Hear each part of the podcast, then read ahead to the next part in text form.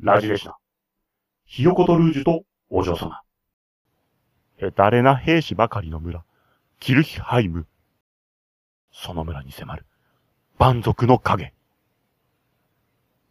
軟弱な兵士たちに愛想をつかせた領主の娘ミッシェルは、村を守るため、剣のかけらを探しに遺跡へと向かい、そのまま音信が途絶えてしまった。たまたま村に立ち寄った PC たちに、お嬢様救出が託される。一体、遺跡で何が起こったのか。ピヨピヨ。そのかけらがあれば、村を守ることができると娘が言い出したのだが。まさかね。そんなかわいそうなことはね。そんなのどうでもいいじゃない。的な声でございます。十分イケメン頼む。娘を救出してきてほしい。ソードワールド2.0謎解きダンジョン。ひよこと、ルージュとお嬢様。君たちは果たして、この謎を解くことが、できるか？ピヨピヨ。改めましてこんにちは。メインパーソナリティの丹川幸喜です。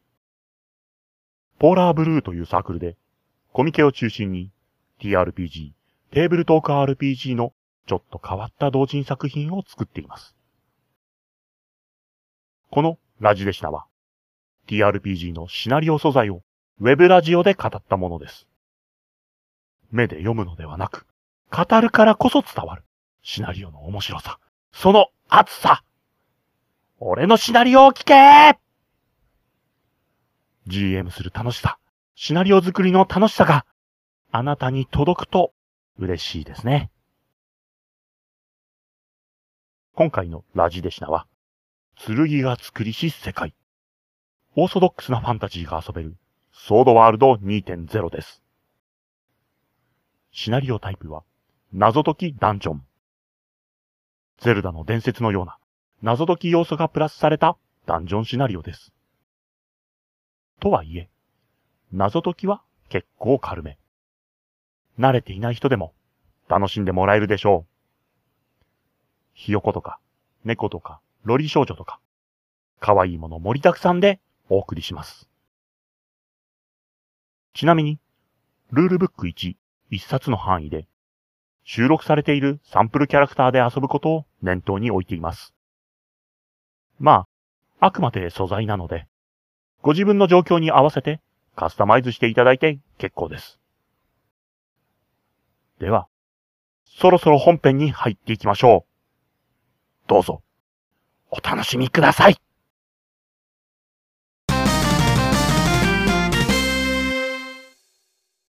PC たちは用事の帰りに、キルヒハイムという大きめの村に立ち寄りました。この村には、あたり一帯を治める領主、ハーベイ男爵の館があります。男爵の家臣に声をかけられ、PC たちは、館へとやってきました。というわけで今、君たちは男爵の目の前にいます。失礼のないようにね。お主らを招いたのは他でもない。我が娘、ミッシェルを救出に行ってほしいのだ。井の一番に、その娘さんって美人？とかいうプレイヤーは、足毛にしてやりましょう。ゲチ文句を言われたら、だってシナリオにそう書いてあるもん。と、開き直ればいいんじゃないですかね。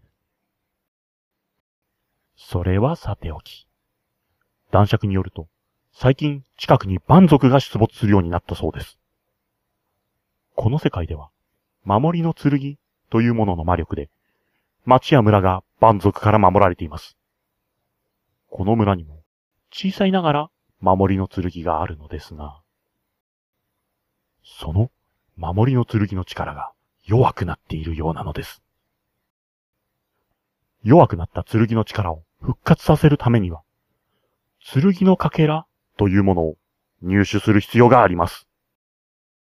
実は、この村から半日ほどのところに遺跡があってな。そこに昔、守りの剣があったと伝えられている。その守りの剣は、残念ながら砕け散ってしまったと伝えられていますが、もしかしたら、剣のかけらが残されている可能性がある。と、男爵は言います。そのかけらがあれば、村を守ることができると娘が言い出したのだが。男爵は、さえのない表情で、周囲の衛兵を見渡します。どの衛兵も、体格はさしてよくなく、腕も、いまいちそう。駆け出し冒険者である PC たちより、さらに弱そうです。この村には弱兵ばかり、度胸もない。踏破された遺跡にもかかわらず、かつていたという番人が生き残っていたらと不安がって、誰も行ってみようとしない。痺れを切らした娘は、護衛を連れて勝手に飛び出してしまったのだ。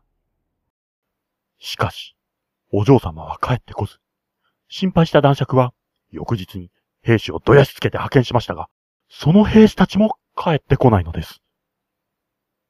兵士の派遣から二日経ち、途方に暮れていたところに、PC が村にやってきたというわけです。頼む。娘を救出してきてほしい。ああ、もちろん兵士たちもな。報酬として、一人当たり400ガメルを用意するほか、遺跡の中で見つかったものは、剣のかけら以外は持って帰って良いそうです。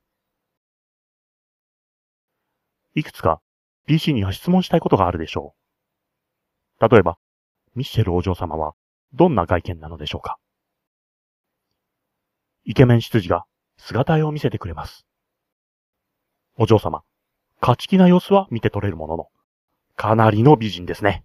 やったね何がやったんですかねさっぱり意味がわかりませんね。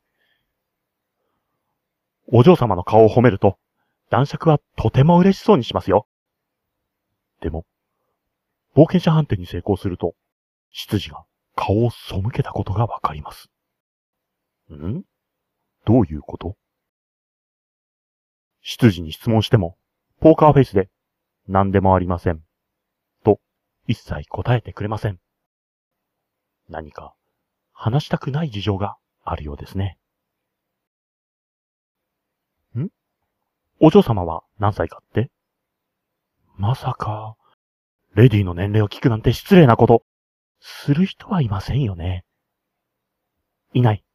ああ、よかった。平和が守られました。遺跡に向かった兵士は全員男です。お嬢様が連れて行った護衛が4人。後から派遣されたのが5人。お嬢様を入れて、遺跡には合計10人いる計算になります。目撃された蛮族について気になるプレイヤーもいるかもしれません。翼が生えた悪魔っぽい外見で、木の人形を連れていたそうです。グレムリンとか、多くかな？と、プレイヤーが思ってくれると、内心、にやり、とできます。本当は、全然違うんで。遺跡については、あまり詳細な情報がありません。万人は2メーター程度の石の巨人が少なくとも2体いたようですが、わかっているのはそのぐらいです。一度踏破された遺跡ですので、危険は残っていないかもしれませんし、残っているかもしれません。誰も行ったことがない通路や部屋があったら、危険かもしれませんね。そうそう。ミッシェルは宝物庫にあったマジックアイテムを持ち出したようだ。メッセージルージュというものだ。唇に塗ってキスマークを残すと、そのキスマークの中に30秒ほどのメッセージを残せるマジックアイテムです。キスマークに指を当てるとメッセージを再生できます。もしかしたら、お嬢様からのメッセージが残されているかもしれませんね。なんか、エロいですね。何気なく、あるいは勘の鋭いプレイヤーが、ルージュの色を聞くかもしれません。そしたら、5色セットと答えましょう。赤系、ピンク系2色、オレンジ系、紫系です。一つのコンパクトに5色入っています。ルールブック3に載っているメッセージルージュの豪華版のようですね。ちなみに、スティックではなくて、筆で塗るタイプの口紅ですね。あ、知らない。そういう口紅があるんですよ。スティックの口紅が発明される前は、みんな筆で塗ったそうですよ。でも、なんで5色もあるんですかね？そりゃあもちろん、PC を罠にかけるためですが、そう答えるわけにもいきません。GM が童貞だった場合、普通は何色もあるもんでしょ化粧品なら。とか、全然知らないことをさも知ってるように語るといいでしょう。怪しい。お前がそんなこと知っているわけがない。そんなことないですよ。ルージュは一度使うとなくなってしまいます。合計5回使えるわけですね。なお、色の話は聞かれなかったら答えなくていいですよ。さて、PC の準備がいいようなら、遺跡に向かっていただきましょう。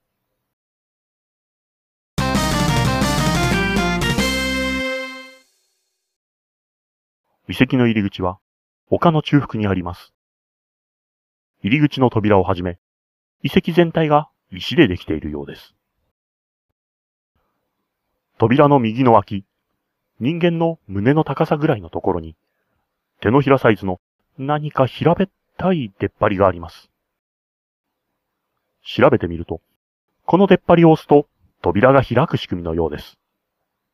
つまり、スイッチですね。ここは特に悩むところではありません。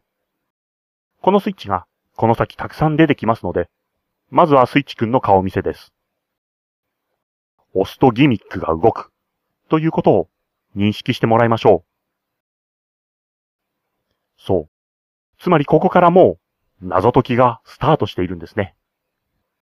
楽勝すぎる内容から徐々に難しくしていくのが手詰まりにならない謎解きのポイントかと思います。出っ張りを押すと、ガコンと沈み、ゴトゴトゴトゴトゴトゴト、重い音を立てて、扉が開きます。なお、扉の内側にも同じスイッチがあります。この先、いちいち描写しませんが、扉の反対側には常にスイッチがあり、戻ることは自由にできます。それと、扉は1分ほどすると自動的に閉まります。さて、明かりの用意はいいですかね？それでは中にご案内。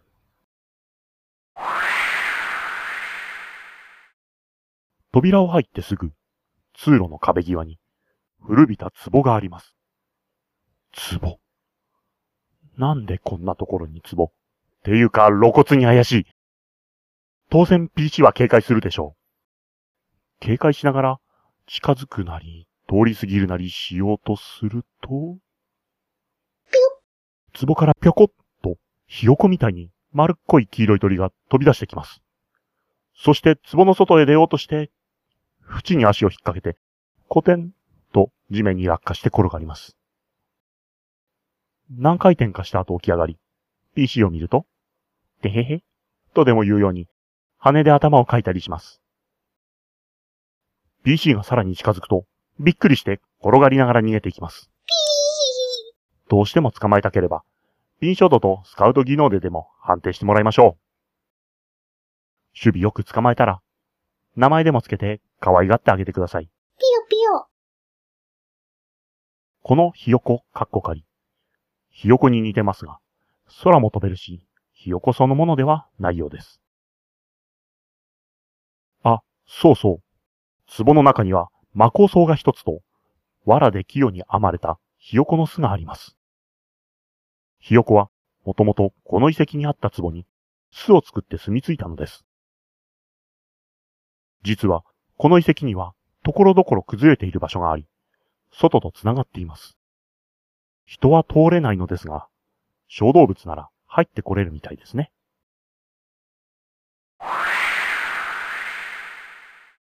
通路を先に進むと、ただ広い部屋に出ます。小学校の教室、3部屋分ぐらいですかね。幅10メーター、奥行き30メーターもあります。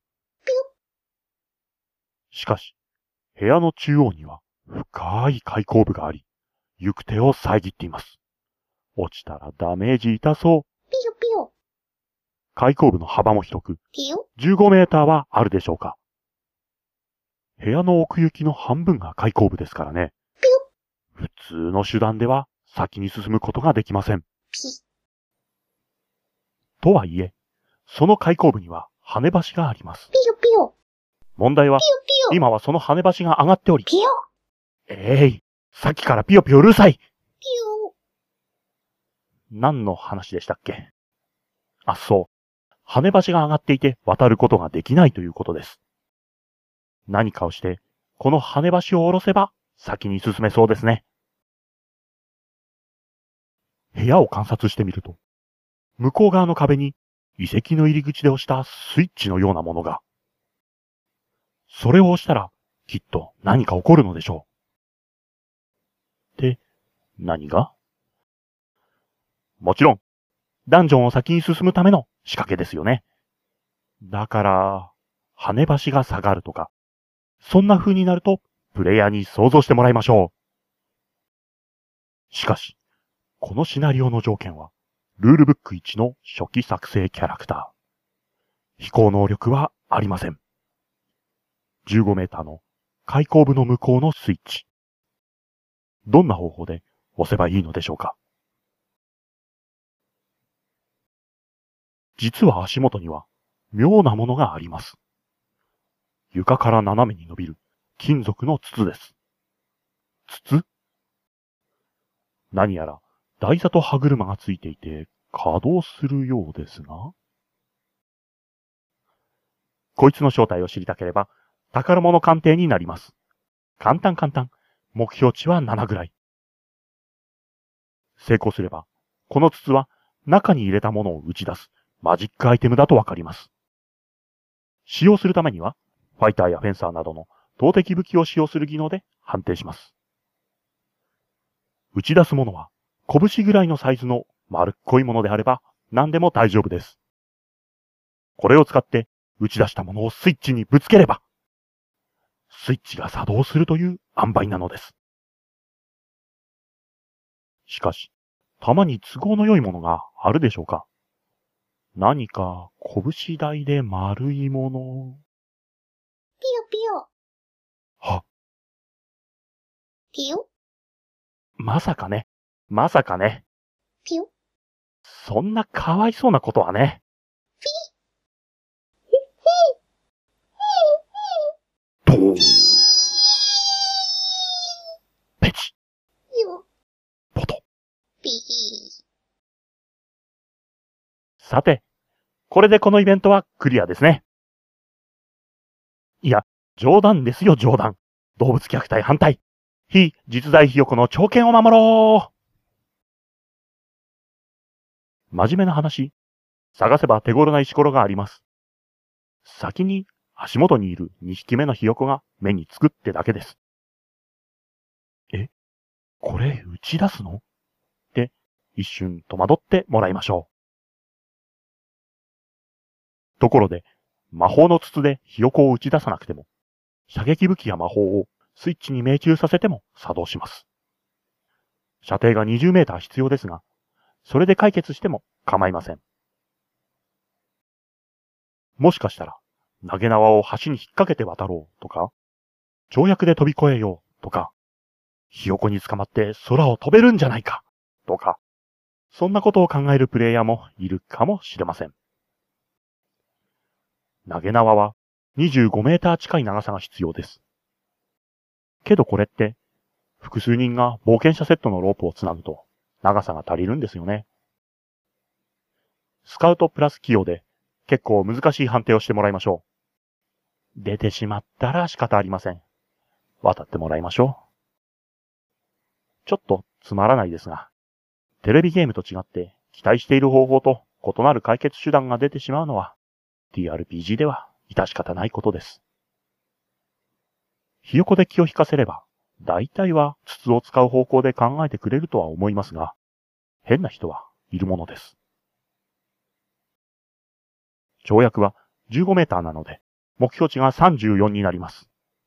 普通の人はチャレンジしませんが、変な人は怒り役。跳躍に失敗した時には、開口部に落下します。ダメージは15点あたりで、受け身判定に成功すれば、かすり傷ですけどね。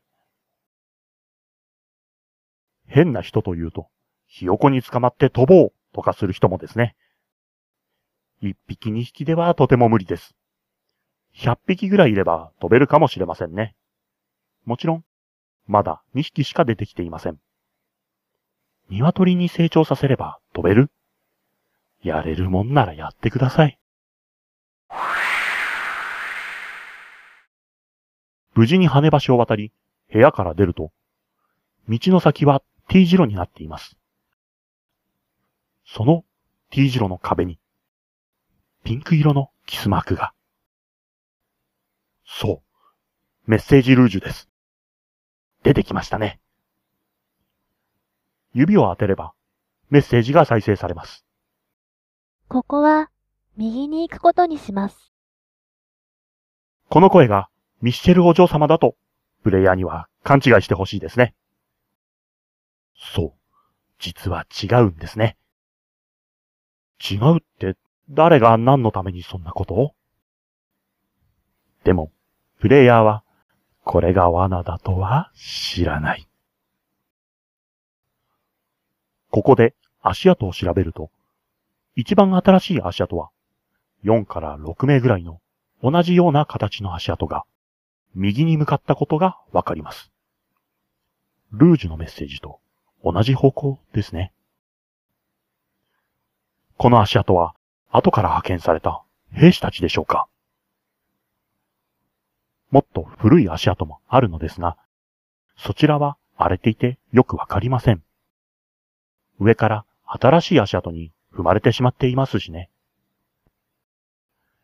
疑いの目で見ると少々気にかかる点はあるかもしれませんが、まあ、普通は素直に右に行ってくれるでしょう。もっとも、テストプレイではプレイヤーが、ゲーマーの坂でマップ埋めたいから、外れと思われる左から行く、とか、言い始めましたけどね。この T 字路、右に行っても左に行っても、実は同じような部屋になっています。扉が一つあり、スイッチが部屋中の壁に分散して配置されています。スイッチの数は PC の人数と同じ数です。まあ、なんという偶然でしょう。パーティー全員でスイッチを押せば扉が開く。なんてことはない仕掛けです。T 字路の左右の視界を塞いでおいて、メッセージルージュと足跡以外の判断基準をシャットアウトしておこうという、そういうものでした。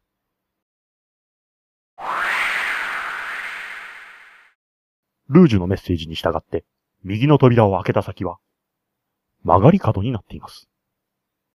その曲がり角の手前、バチバチと音を立てて、床から天井まで電撃が何畳も走り、行く手を遮ります。見るからに接触すると大変そうです。電撃の先を見ると、おなじみのスイッチが曲がり角の壁についています。押すときっと何かありますよ。この場合、電撃を解除できるんじゃないかなと推測してもらいましょう。しかし、スイッチは電撃の向こう側。単純に押しに行こうとすると、まともに電撃を食らうことになります。どうやってスイッチを押しましょうか？何か良い方法が？ピヨピヨ。そういえば、ここでも足元にはひよこが。で、魔法の筒があるでもなし、ひよこにこの状況をどうにかできると思えませんがスイッチは衝撃を与えれば動作します。羽橋の時と同じですね。筒でひよこを打ち出す代わりに、射撃武器や石などを当てれば良いですね。今回は距離が5メーターほどと近い距離です。ただし、スイッチに当たる前に、やや石が電撃に触れてしまうと、黒焦げになって弾かれてしまいます。電撃は床から天井付近まで何本も走っていますが、隙間はあります。その隙間にうまく矢玉を通してスイッチに当てることはできるかもしれません。魔法でも良さそうですね。当たるかどうかの目標値は5から6割ぐらいが楽しいでしょう。実は衝撃を与えさえすれば良いので、範囲魔法でも効果があります。射撃武器を命中させるような面倒な手間がいりません。2レベルだとスパークがありますね。まあ、GM から言う必要はありませんけどね。プレイヤーが思いつけば。思いつくかな？ワクワク。あるいは、無理やり電撃を突破するとか？電撃は PC を弾き返そうとします。白兵系技能プラス筋力で五分五分ぐらいの判定を行い、成功すれば突破できます。もちろん、ダメージは受けますけどね。抵抗半減とか、ないですけどね。電撃のダメージは、前線キャラのヒットポイントを半減させるぐらいでいいでしょう。後列のキャラが無謀に突っ込んでも、即死はしない方がいいですね。PC が迷ったり、一度失敗したりすると、ひよこがコロコロと転がって、一番下の電撃をくぐって、向こう側に行ったり、戻ってきたりします。ピヨピヨ。電撃には隙間があって、小さなものだったら通過することができるんだよ、というアピールなのですが、プレイヤーたちには、ちょっと違う風に感じるかも。そう。つまり、もしかして、ひよこが代わりに押してくれる？ピヨいやいや、そんなバカな。でも、ひょっとしたら、ひよこにスイッチを押してきて、と頼む場合、PC が、これならひよこにお願いするのに適している、と信じたクラス技能プラス能力値で判定を行います。自己申告してもらってください。どんな風に頼むのか、セリフのロールプレイも一緒にやってもらいましょう。こじつけでもそれなりに理由が通っていたら判定できることにして良いでしょう。目標値は秘密にしますが、まあ実際には五分五分ぐらいでいいでしょう。この出目、どうだった？失敗した場合、ひよこは首をクイックイッと曲げて、不思議そうな顔をしています。どうも通じてないようですね。ピヨ？成功した場合、ひよこは羽ばたいて、PC の頭の上に乗り、そこで毛ぐつろいを始めます。ピヨ？違う全然通じてない重ねて PC がお願いすると、突如飛んでいって、スイッチをくちばしでつついて作動させてくれます。ピヨピヨまあ、普通のプレイヤーは、この前に諦めているでしょうけどね。